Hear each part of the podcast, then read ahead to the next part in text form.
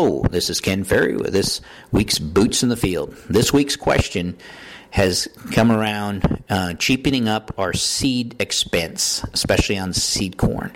A number of questions about uh, eliminating traits, switching back to more conventional corn, not paying for the expensive traits, and looking at different ways to save on seed cost itself, moving down from that $300 a bag seed corn into something uh, a little more reasonable itself. And when it comes to traits, that's something that I think every grower can kind of look at his own area and, and manage around that. We talk about um, corn borer, for instance. Corn borer has uh, been somewhat annihilated in the country, not because of uh, corn borer in your field or traited corn in your field, but the fact that traited corn has been used in a five state area long enough that we just don't see much pressure. Now, with that said, where we had non traited corn on some of these farms now two years, um, we're actually back to spraying some of those for corn borer. So the corn borer will come back, and if you move from uh, traited corn to non-traited corn, you've got to add scouting back into that picture, and you got to add spray for corn borer if they're going to be an issue. And I think, and in some areas, uh, that's you know a hit or miss, but you can't let corn borer destroy the field itself.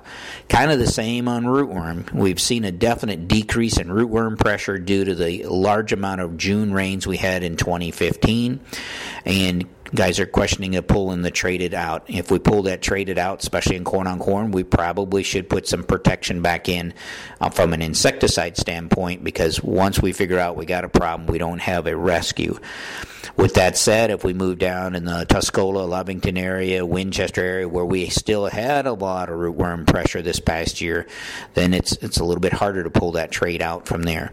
So pulling the trait in or out of a hybrid, trying to cheapen the cost up, and long as you're going to manage that weakness that you just created, that's not a big issue. What does concern me though is a number of guys talking about switching companies, switching brands, and planting a brand they know nothing about but because it's fifty or seventy five dollars a a bag cheaper. That scares me a little bit. Uh, if you've been diligent on trying to pick your hybrids based off of what you know about hybrid characteristics, its ear type, its leaf structure, how it handles population, how it handles disease, and you abandon that and you go to trying to find the cheapest seed out there, then we start to worry about quality of the seed, we start to worry about grading of the seed, and does that hybrid perform? Just looking at a brochure that says this hybrid's going to do this and you have no experience with the hybrid, that scares me. Because we sit here and we go through hundreds of thousands of acres of yield maps, and the first thing that shows up that makes the biggest difference in fields as far as yield goes is the hybrid. You pick a hybrid that's 50 bushel behind the one you would have planted, you can't buy it cheap enough to fix that problem.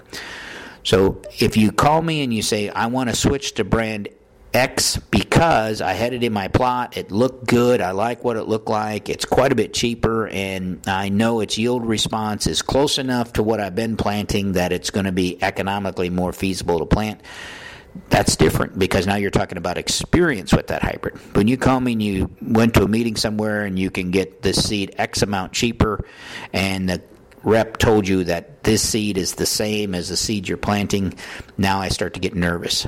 That situation where you're you're making a big move on something that you know you're not 100% comfortable with. Take those cheaper hybrids, put it out there, see how they plant, see how they emerge, see how the grading is, all that, and then make your decisions from there versus making huge swings to genetics that you don't know you know, it's you can't get some of the seed cheap enough based on how it performs out there in the field, and it's tough enough picking between the hybrids that you have experience with. Picking and making big moves on hybrids you have no experience with usually leads to a disaster. So, keep her straight there as far as what you're doing. Make sure you're making these decisions based off of experience, or at least somebody you really trust that has that experience to share with you itself. Hope that helps. We'll talk to you next week.